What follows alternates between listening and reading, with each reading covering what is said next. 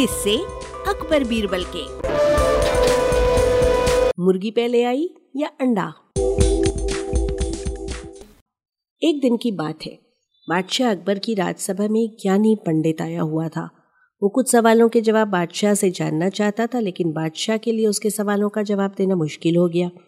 इसलिए उन्होंने पंडित के सवालों के जवाब देने के लिए बीरबल को आगे कर दिया। बीरबल की चतुराई से तो सभी वाकिफ थे और सभी को उम्मीद थी कि बीरबल पंडित के हर सवाल का जवाब आसानी से दे सकते हैं। पंडित ने बीरबल से कहा, मैं तुम्हें दो विकल्प देता हूँ।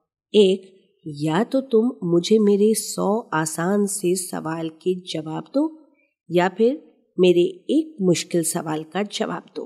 बीरबल ने सोच विचार करने के बाद कहा कि मैं आपके एक मुश्किल सवाल का जवाब देना चाहता हूँ। फिर पंडित जी ने बीरबल से पूछा तो बताओ, मुर्गी पहले आई या अंडा? बीरबल ने तुरंत पंडित जी को जवाब दिया कि मुर्गी पहले आई। फिर पंडित जी ने पूछा कि तुम इतनी आसानी से ये कैसे बोल सकते हो कि मुर्गी पहले आई? इस पर बीरबल ने पंडित जी से कहा कि आपका दूसरा सवाल है और मुझे आपके एक ही सवाल का जवाब देना था। ऐसे में पंडित बीरबल के सामने कुछ नहीं बोल पाया और बिना बोले ही दरबार से चला गया। बीरबल की चतुराई और अक्लमंदी को देखकर अकबर हमेशा की तरह ही इस बार भी बहुत खुश हुए। इससे बीरबल ने साबित कर दिया कि बादशाह अकबर के दरबार में सलाहकार के रूप में बीरबल का रहना कितना ज़रूरी है।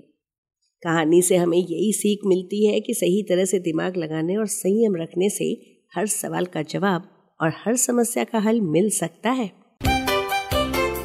वाचक स्वर संज्ञा टंडन। अरबा की प्रस्तुति।